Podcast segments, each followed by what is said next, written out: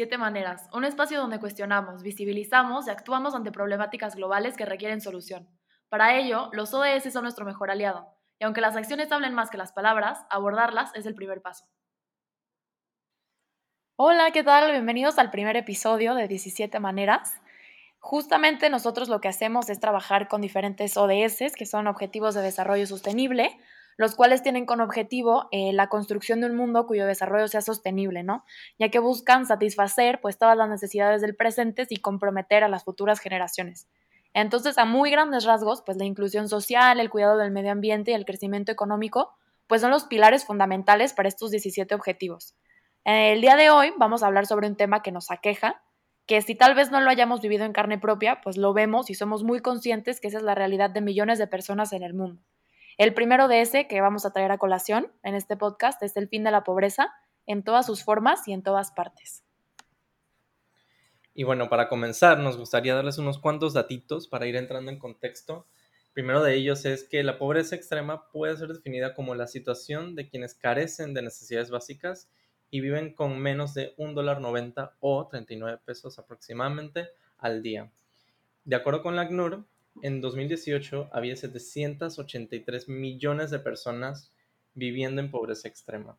Cabe destacar que la pobreza es, pues, es un problema multidimensional, no solo tiene que ver con cuánto gana una persona al día, como lo menciona la, esta definición, también tiene que ver con la parte de las necesidades básicas, que es igual eh, y algunas partes más importantes, ¿no? Porque pues cumple con muchas más cosas. Las necesidades básicas puede ser qué tanto acceso a educación tienes o, o si tienes acceso a comida todos los días o si tienes acceso a agua potable o si tienes un techo donde dormir todas las noches. Todas estas cosas también influyen en lo que nosotros definimos como pobreza y aunque cada país tiene su manera diferente de definirlo, al fin y al cabo pues son muy parecidas y pues se lucha para, para desde tu definición eh, pues erradicarlo, ¿no? Y creo que eso cabía destacarlo.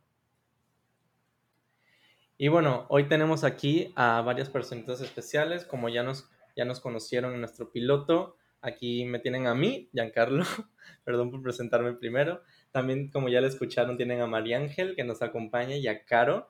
Y tenemos a una invitada muy especial el día de hoy. Hoy tenemos aquí a Andrea González, pero voy a dejar que ella misma se presente y nos cuente un poquito sobre ella. Muchas gracias, Giancarlo. Miren, pues eh, yo me llamo Andrea González, este, soy estudiante en el Tecnológico de Monterrey, eh, estudio Relaciones Internacionales y he participado en la organización Techo este, por ya más o menos cuatro años. Coordino una comunidad y como lo dicen más o menos al principio de, de este podcast, este, pues Techo es una organización que pues busca superar la situación de pobreza que viven millones de personas en asentamientos populares. Y pues, ¿cómo empezaste en Techo? O sea, ¿cómo llegaste a ese lugar de que, ah, pues, creo que voy a ser voluntaria aquí, me voy a, pues, me voy a hacer parte de esto, cómo participo, cómo, cómo empezaste? Mira, pues eh, en la preparatoria donde yo iba, eh, para graduarte todos tenían que hacer un proyecto, este, y era un proyecto de servicio a la comunidad. La verdad es que yo desde mis primeros años de la prepa que yo podía hacer servicio social o voluntariado, eh, pues me alisté en muchísimas cosas. Este, terminé como con 1500 horas de servicio social eh, y de hecho, mi último año una maestra de inglés se acercó conmigo y me dijo, oye, mira, no, ¿no te gustaría formar parte de esta organización y hacerlo tu proyecto? Y dije, bueno, o sea, está bien. Y me metí y la verdad me cambió el mundo. O sea, yo no sabía, fue como de esas veces que pues te rompen la burbujita en la que vives y para mí fue algo muy especial y pues empecé a hacerlo así y como dije, fue mi primer, fue mi proyecto más bien para eh, graduarme de la preparatoria y el proyecto consistía en, pues yo tenía que conseguir patrocinadores y organizar una construcción, que es a lo que es una parte de lo que Techo hace en las comunidades. Wow, qué padre. Pero, ¿cuál fue como tu primera impresión? Porque siento que muchos de nosotros como que no tenemos esa exposición real al problema, como que sabemos que existe, sabemos que está ahí, sabemos que, es importante resolverla y, tratar de aportar un poco a ello, pero nunca, en realidad como que nunca lo vivimos frente a frente, ¿no? Y creo que pues bajo lo que me cuentas y lo que yo también he vivido, la primera vez en que te expones a eso es súper impresionante. ¿Cómo fue eso para ti? ¿Cómo te diste cuenta como que no manches, esto es la pobreza, esto es, esto es con lo que, pues esto es lo que literalmente vive la gente todos los días? ¿Cómo fue eso? Mira, pues creo que hubo dos momentos este, que la verdad me marcaron y dije, wow. El primero fue pues mi primera construcción que fue después del terremoto del 19 de septiembre del 2017 y fue en Chalcalcingo, Morelos. Y pues fue una construcción muy, muy bonita porque era, eran personas que por el terremoto habían perdido sus casas. Entonces, creo que la parte que ahí me marcó fue cuando te vas de la comunidad y de verdad ves lo agradecidas que están estas personas por lo que tú estás haciendo y eso que es solamente, o sea, un cuarto.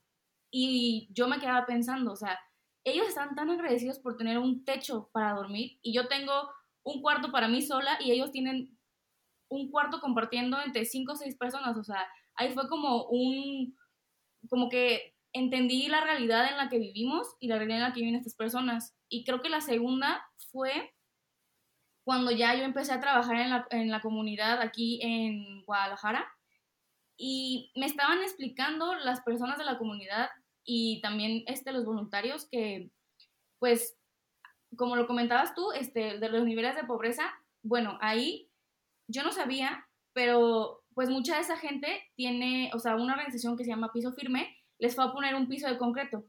Y que por solamente el simple hecho de que tuvieran ese piso de concreto, ya no estaban considerados en pobreza extrema, cuando todavía no tenían ninguno de los servicios de agua, de luz, vivían en casas este, hechas de cartón, de lo que se pudieran encontrar. Entonces me di cuenta de, de, lo mal que estamos también, en cierta manera, de, pues, ver estos niveles de pobreza y cómo dices, ah, pues ya te puse un piso de concreto, ya no, ya no estás en pobreza extrema. Entonces creo que esos dos momentos me marcaron mucho. Wow, qué loco. Oh, qué loco, qué loco. Yo, la verdad, mi, mi primer acercamiento también fue con techo eh, igual fue una actividad de la escuela, no, no fue para un proyecto ni nada por el estilo, simplemente pues me invitaron y yo dije, ah, pues qué padre, pues es un fin de semana, la verdad sí, sí me apunto. No sabía qué esperar, sinceramente, había escuchado de Techo antes, pues tengo amigos que obviamente, pues que, que hacen tiempo de voluntario en, Techo y siempre había visto, ah, pues iban así un fin de semana un día o, o cierta cantidad de tiempo ya sea construir algo o ayudar en cierta actividad. Y pues la verdad es que no sabía qué esperar porque creo que mi actividad era un poquito diferente. Y, y me tocó ir a una comunidad cerca de la universidad, bueno, relativamente cerca de la universidad. Y para mí ese día fue, fue totalmente un shock, no, porque de nuevo no sabía qué esperar. Y, y estaba súper nervioso porque era como que no, pues que no sabía si yo podía en realidad ayudar, no sabía si yo podía, pues, hacer alguna diferencia, o sea, no, ni siquiera sabía para qué iba. Y, pero al final del día no, no quiero entrar en, en, tanto detalle para seguir, pero al final del día, igual como tú dices, me marcó muchísimo, yo, yo sentía que, ah, me sentía así como super woke, ¿no? Pero, pero siento que lo importante es que, que exponernos es una manera como muy clara de, sensibilizarnos, ¿no? Exponerse no, es solo leer y, ver videos en, las redes sociales de qué es lo que está pasando con datos y demás, pues hay que salir allá y, ver el problema pues frente a ti, ¿no? Y, siento que así es como formamos poco a poco la empatía, ¿no? No sé, Andrea, si, si eh, perdón, no sé, María Ángel, ¿qué opinarás tú? Eh, creo que lo que han mencionado pues es muy valioso e importante. Creo que los voluntariados pues tienen un papel muy activo eh, en esta problemática, ¿no? Creo que a lo mejor muchas veces de manera así asistencialista, pero eh, creo que es muy destacada la labor, especialmente en techo. También me ha tocado participar algunas veces con ellos y o sea, me gusta mucho la labor que tienen y como el enfoque que le dan a todo. Y justamente yo quería hacer una pregunta, y no sé, Andrea, ya con lo que tú has visto, con lo que te ha tocado vivir, pues ¿crees que realmente se pueda acabar con la pobreza? O sea, ¿que crees que es algo factible o simplemente es algo muy utópico? Mira, Eh, como yo lo veo, es que sí, sí se puede acabar con la pobreza, la verdad, bueno, a lo largo de lo que yo he visto en las comunidades, o sea, sí, sí se puede, pero creo que lo que, lo que tendría que pasar es que mucha gente, este, como nosotras, digo, vivimos en un privilegio que, que la verdad es que sabemos que tenemos ese privilegio, pero a veces nunca nos damos cuenta de lo que, de lo que vive la, persona la persona, no sé, que está a tres colonias de la tuya, como mencionaba Giancarlo, que él fue una que estaba al ladito de, de su universidad y no sabía ni siquiera que existía o no sabía que estaba ahí. Entonces creo que en mi punto o mi manera de ver las cosas, yo creo que sí se puede acabar con, este, con la pobreza, pero va un poco más allá en el aspecto de que las personas de verdad este, se den cuenta de lo que está pasando, o sea, de la persona que tienen al lado, de la persona, no sé, que viene a ayudarles a, a, cortar su jardín o, a, o el vigilante de la entrada. Uno nunca sabe lo que, lo que de verdad está pasando esa persona y creo que es entender que pues todos somos este, parte de algo, creo yo, eh, para lograr de verdad este, superar esto como la pobreza, porque quieras que no, esto te puede afectar a ti o puede afectar a quien, a quien sea, la verdad. Claro, creo que lo que mencionas, hay varios, hay varios puntos que también me gustaría traer a la mesa, ¿no? O sea, el hecho de ser una persona pobre no significa que no tengas trabajo, ¿no? O sea, es más bien habla mucho sobre la estructura o cómo es la imposibilidad de movilidad social, ¿no? O cómo pues muchas dinámicas en la región o conflictos pues hacen que esta situación se agrave, ¿no? Eh, no sé, ¿qué, ¿qué, opinan? O eh, Giancarlo, ¿qué, qué, te venga a la mente con esto? Pues a mí me, me brinca mucho esto que dijiste, Andrea, de, de, que, o sea, puede ser cualquier persona con la que convivamos todos los días y no nos damos cuenta que viven en, en, esa situación, que no sabemos a quién le puede estar pasando. Y, y sí me parece súper importante porque, porque es súper raro. Creo que hay muchas personas que tienen una mala imagen de la pobreza y mala no, no por el hecho de que el problema sea pues, pues importante de resolver, sino porque ven a la gente pobre como, como algo malo, literalmente ven a, ven a, los, a los pobres como, sabes, es su problema o ellos se metieron en esa situación, como que es su Claro, los criminalizan mucho, ¿no? También súper, súper, pero no nos damos cuenta que pueden ser amigos nuestros, que pueden ser maestros, que pueden, que pueden ser, o sea, gente con la que convivimos todos los días, como ya había dicho, y, y que no nos damos cuenta que son, al final del día también son personas, también son personas que trabajan, también son personas que ponen allá afuera su granito de arena, que se esfuerzan, que se educan, que tratan de traer lo mejor posible para su familia tienen esta imagen de que, ah, no, pues el pobre es pobre porque quiere, ¿no? La, la frase clásica, ¿no? Y, y siento que, que, como personas no nos educamos lo suficiente o como ya había dicho, no, no nos exponemos lo suficiente como para realmente entender la, pues, la situación del problema y de las personas lo que viven, ¿no? Eso a mí me, me, me causa mucho conflicto cuando cuando alguien me dice eso, porque es como que, o sea, puede ser la persona que está al lado tuyo y tú no lo sabes. O hasta esa persona ni siquiera lo puede saber, o sea, porque hay personas que lo viven y a lo mejor ni siquiera se consideran pobres, o sea, mucha gente que, mucha gente en pobreza extrema, creo que no me acuerdo dónde había leído un dato que mucha gente en pobreza extrema ni siquiera sabe que vive en pobreza extrema, mucha gente pobre no sabe que, que es considerado bajo sus, los estándares nacionales como una persona pobre. Y eso es súper importante porque es como, pues te das cuenta de lo mal que están las cosas, ¿no? Y de lo poco informados que estamos a veces. Claro, y no necesariamente tiene que ser una persona que conozcas para empatizar, ¿no? Creo que en general la concepción que tenemos sobre este fenómeno, pues, pues está mal, ¿no? Creo que tocaría un poco, sí, eh, ser un poco más conscientes y también ver más allá, ¿no? Y no como categorizarlos e invisibilizarlos y que sean como aislados o marginados como dentro de la ciudadanía y la sociedad, ¿no? Es justo la parte que tú decías, que también pues son tan personas como tú y yo y, y que se tiene mucho también que, que, ver por ellos, ¿no? Sí, exacto. Y Andrea, yo te quería preguntar también, ¿tú cómo ves todo esto de la, de la movilidad social, ¿no? Que es básicamente lo que hay que cumplir como para sacar a las personas de la pobreza. Eh, para, pues para los que no sabemos qué es movilidad, movilidad social, es como esta capacidad de moverse por los estratos sociales, ¿no? Ya sea de pobreza extrema a pobre o de pobre a clase media y todo esto.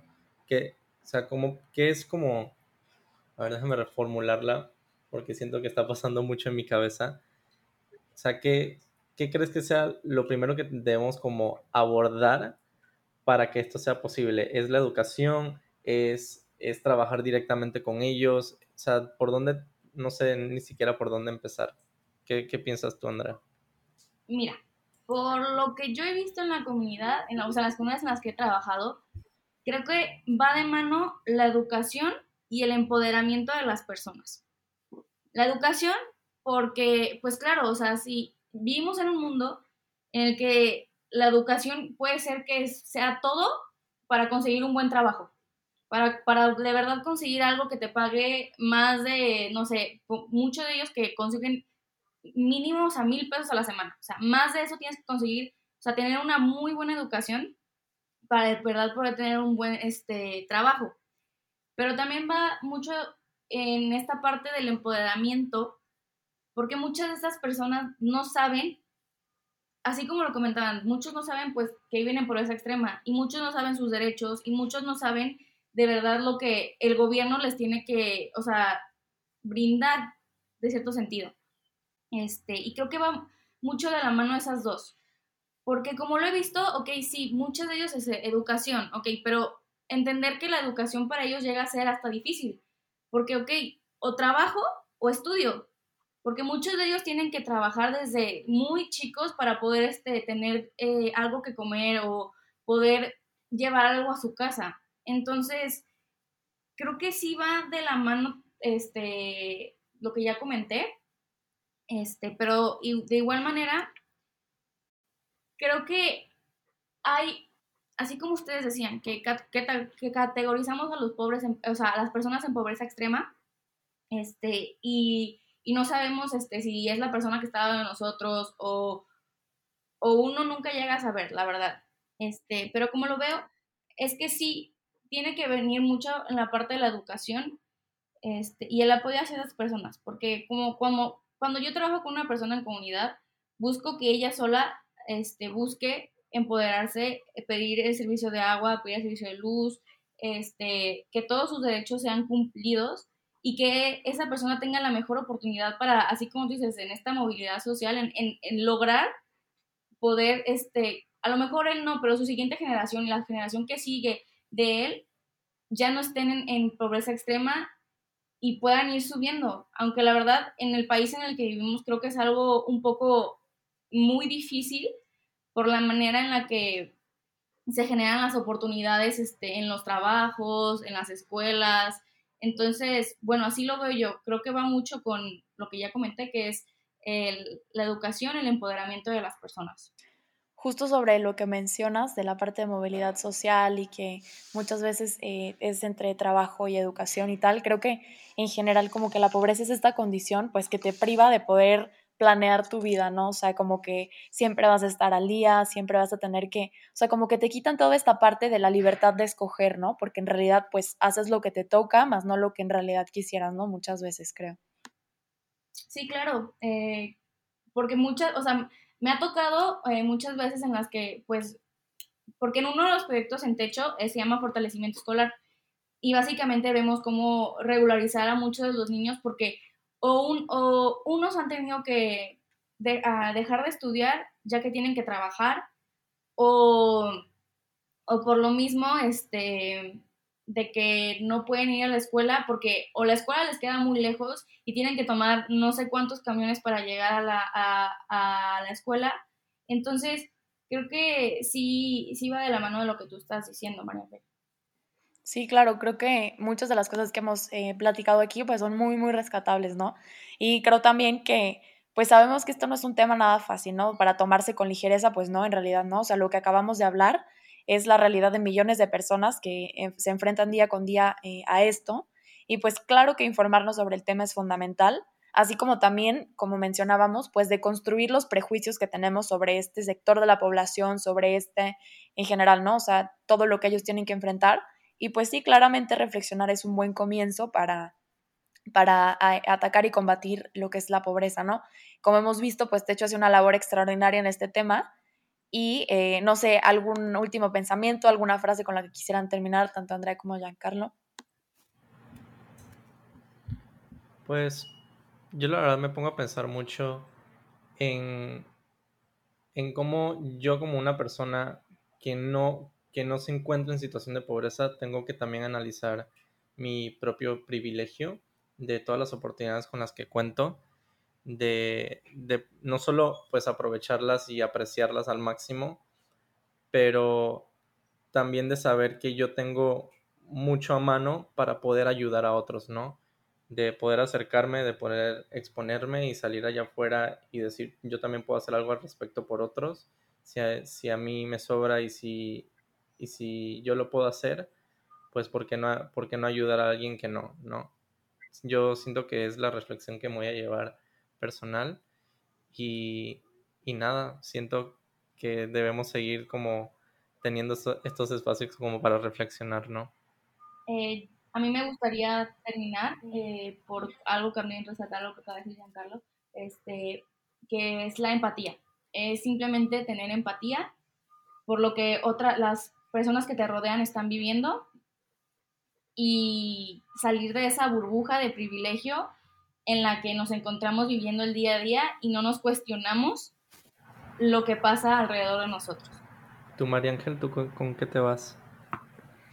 Eh, claro, creo que, bueno, eh, para no tener que repetir lo que ustedes ya mencionaron, creo que va mucho en romper este estereotipo que tenemos sobre estas personas, ¿no? Que tendemos a, a criminalizarlas, a invisibilizarlas, a siempre hacerlas a un lado y pues claramente creo que a lo mejor y a corto plazo pues erradicar esta problemática podrá ser un poco utópico por las condiciones y la situación del mundo, ¿no? En general y también México como país pues es complicado.